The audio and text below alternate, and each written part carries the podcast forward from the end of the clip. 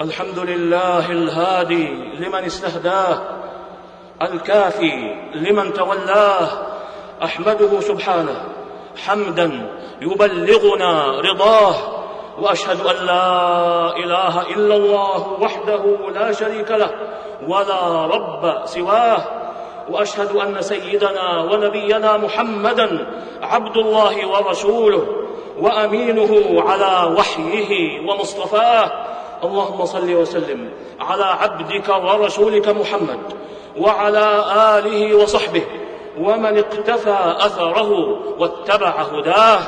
أما بعد فاتقوا الله عباد الله واتقوا يوما ترجعون فيه إلى الله ثم توفى كل نفس ما كسبت وهم لا يظلمون.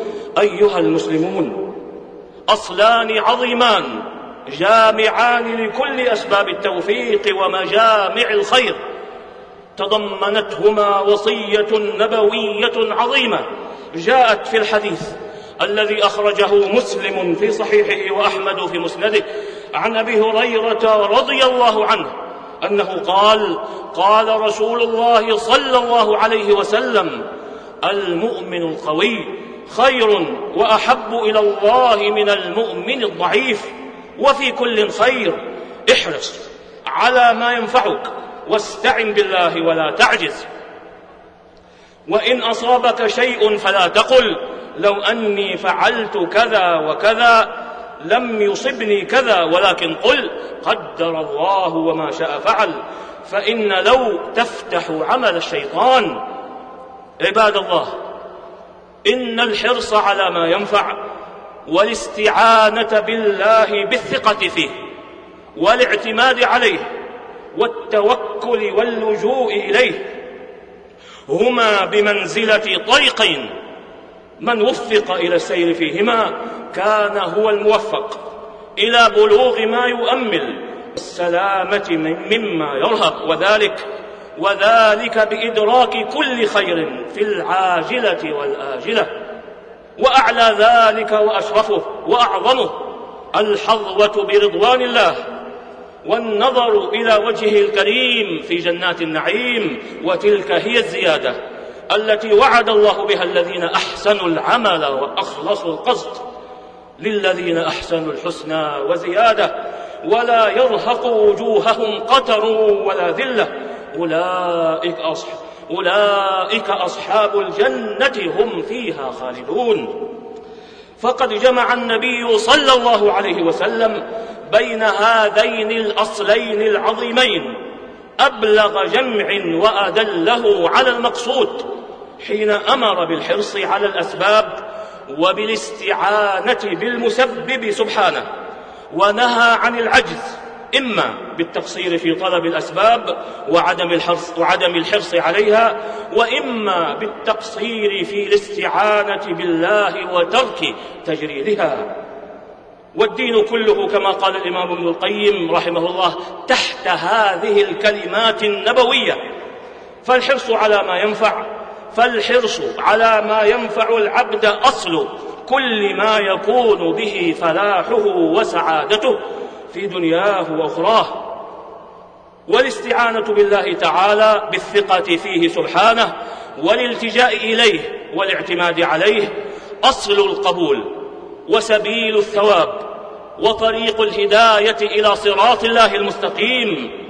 فإذا حرص المرء على ما ينفعه ولا أنفع له في دنياه ودنياه من عبادة ربه التي هي غاية خلقه كما قال تعالى وما خلقت الجن والإنس إلا ليعبدون والعبادة وهي فعل كل ما يحبه الله ويرضاه وترك ما ينهى عنه مبتغيا بذلك وجهه متابعا فيه رسوله صلى الله عليه وسلم.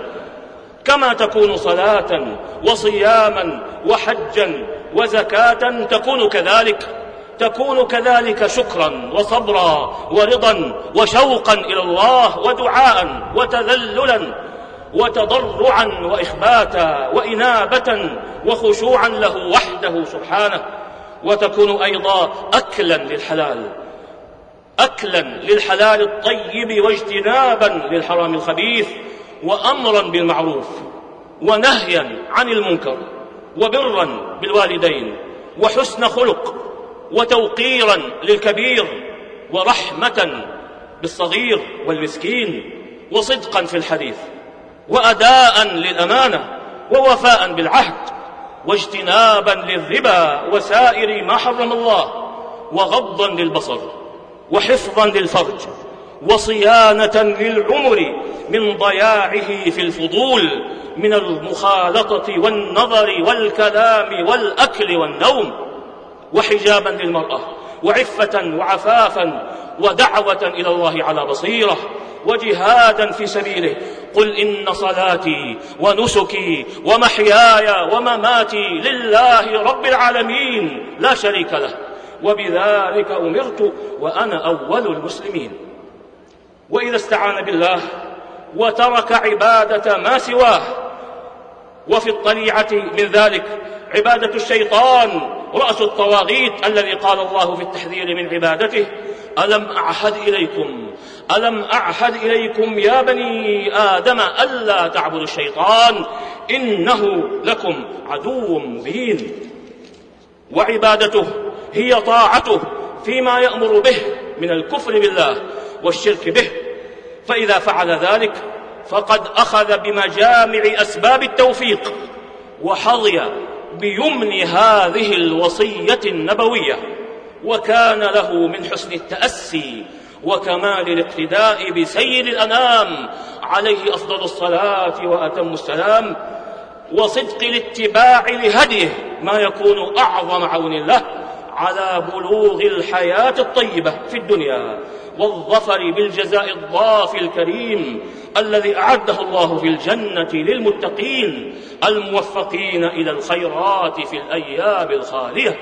فاتقوا الله عباد الله واستجيبوا لهذا التوجيه النبوي الذي تضمنته هذه الوصية العظيمة. فاحرصوا على ما ينفعكم في دينكم ودنياكم واستعينوا بالله في كل أموركم واجتنبوا القعود عما لا يصح القعود عنه من خير ترضون به ربكم وتعلوا به درجاتكم وتبلغون به ما ترجون في دنياكم وأخراكم. نفعني الله وإياكم بهدي كتابه وبسنة نبيه صلى الله عليه وسلم. أقول قولي هذا وأستغفر الله العظيم الجليل لي ولكم. ولجميع المسلمين من كل ذنب إنه هو الغفور الرحيم.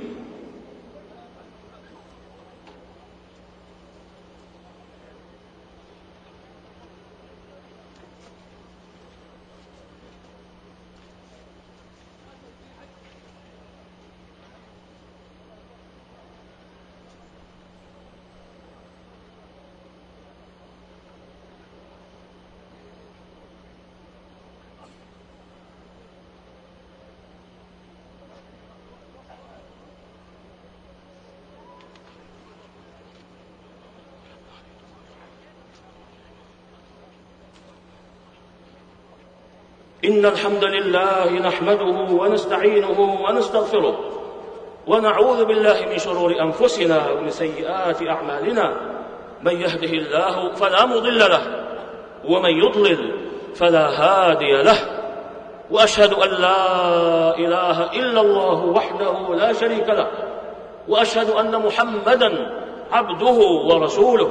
اللهم صل وسلم على عبدك ورسولك محمد. وعلى آله وصحبه. أما بعد فيا عباد الله ليس للإنسان أن يدع السعي فيما ينفعه الله به متكلا على القدر بل يفعل ما أمر الله ورسوله به. فقد أمر النبي صلى الله عليه وسلم المسلم أن يحرص على ما ينفعه. والذي ينفعه كما قال شيخ الإسلام ابن تيمية رحمه الله يحتاج إلى منازعة شياطين الإنس والجن. يحتاج إلى منازعة شياطين الإنس والجن ودفع ما قدر من الشر بما قدره الله من الخير. وعليه مع ذلك أن يستعين بالله فإنه لا حول ولا قوة إلا به وأن يكون عمله خالصا لله. فإن الله لا يقبل من العمل إلا ما أريد به وجهه. وهذه حقيقة قولك إياك نعبد والذي قبله حقيقة وإياك نستعين. فعليه أن يعبد الله بفعل المأمور وترك المحظور وأن يكون مستعينا بالله على ذلك. وفي عبادة الله وطاعته فيما أمر إزالة ما قدر من الشر بما قدر من الخير. ودفع ما يريده الشيطان ويسعى فيه من الشر قبل أن يصل بما يدفعه الله من الخير بما يدفعه الله به من الخير. قال الله تعالى ولولا دفع الله الناس بعضهم ببعض لفسدت الأرض. فاتقوا الله عباد الله واجعلوا من الحرص على ما ينفعكم والاستعانة بالله على ذلك ديدنكم وسبيلكم. تبلغ مرضاة ربكم وتكونوا عنده من الفائزين المفلحين. وصلوا وسلموا على خاتم النبيين ورسول رب العالمين. فقد أمرتم بذلك في, كتاب في الكتاب المبين. إن الله وملائكته يصلون على النبي. يا أيها الذين آمنوا صلوا عليه وسلموا تسليما. اللهم صل وسلم. على عبدك ورسولك محمد. وارض اللهم عن خلفائه الأربعة. أبي بكر وعمر وعثمان وعلي. وعن سائر الآل والصحابة والتابعين. ومن تبعهم بإحسان إلى يوم الدين. وعنا معهم بعفوك وكرمك وإحسانك. يا أكرم الأكرمين. اللهم أعز الإسلام والمسلمين. اللهم أعز الإسلام والمسلمين. اللهم أعز الإسلام والمسلمين. واحم حوزة الدين. ودمر أعداء الدين وسائر الطغاة والمفسدين. وألف بين قلوب المسلمين. ووحد صفوفهم وأصلح قادتهم واجمع كلمتهم على الحق يا رب العالمين. اللهم انصر دينك وكتابك وسنة نبيك محمد صلى الله عليه وسلم وعبادك المؤمنين المجاهدين الصادقين. اللهم آمنا في أوطاننا وأصلح أئمتنا وولاة أمورنا وأيد بالحق إمامنا وولي أمرنا وهيئ له البطانة الصالحة ووفقه لما تحب وترضى يا سميع الدعاء. اللهم وفقه وولي عهده وإخوانه إلى ما فيه خير الإسلام والمسلمين وإلى ما فيه صلاح العباد والبلاد. يا من إليه المرجع يوم التناد. اللهم اكفنا أعداءك وأعداءنا بما شئت يا رب العالمين. اللهم اكفنا أعداءك وأعداءنا بما شئت يا رب العالمين. اللهم إنا نجعلك في نحور أعدائك وأعدائنا ونعوذ بك من شرورهم. اللهم إنا نجعلك في نحورهم ونعوذ بك من شرورهم. اللهم إنا نجعلك في نحورهم ونعوذ بك من شرورهم. اللهم أصلح لنا ديننا الذي هو عصمة أمرنا. وأصلح لنا دنيانا التي فيها معاشنا وأصلح لنا آخرتنا التي إليها معادنا واجعل الحياة زيادة لنا في كل خير والموت راحة لنا من كل شر. اللهم ات نفوسنا تقواها وزكها أنت خير من زكاها. اللهم إنا نعوذ بك من زوال نعمتك وتحول عافيتك وفجاءة نقمتك وجميع سخطك. اللهم اشف مرضانا وارحم موتانا وبلغنا فيما يرضيك آمالنا واختم بالصالحات أعمالنا. اللهم احفظ اللهم احفظ إخواننا المسلمين في سوريا وبورما وفلسطين وفي كل مكان يا رب العالمين. اللهم كن لهم واجبر كسرهم وارحم ضعفهم وأطعم, وأطعم جائعهم واكس عاريهم وكن لهم بمنك يا رب العالمين وأيدهم بتأييدك. اللهم أيدهم بتأييدك اللهم أيدهم بتأييدك وانصرهم بنصرك يا رب العالمين. ربنا ظلمنا أنفسنا وإن لم تغفر لنا وترحمنا لنكونن من الخاسرين. ربنا آتنا في الدنيا حسنة وفي الآخرة حسنة وقنا عذاب النار. وصلى الله وسلم على عبده ورسوله نبينا محمد وعلى آله وصحبه أجمعين. والحمد لله رب العالمين.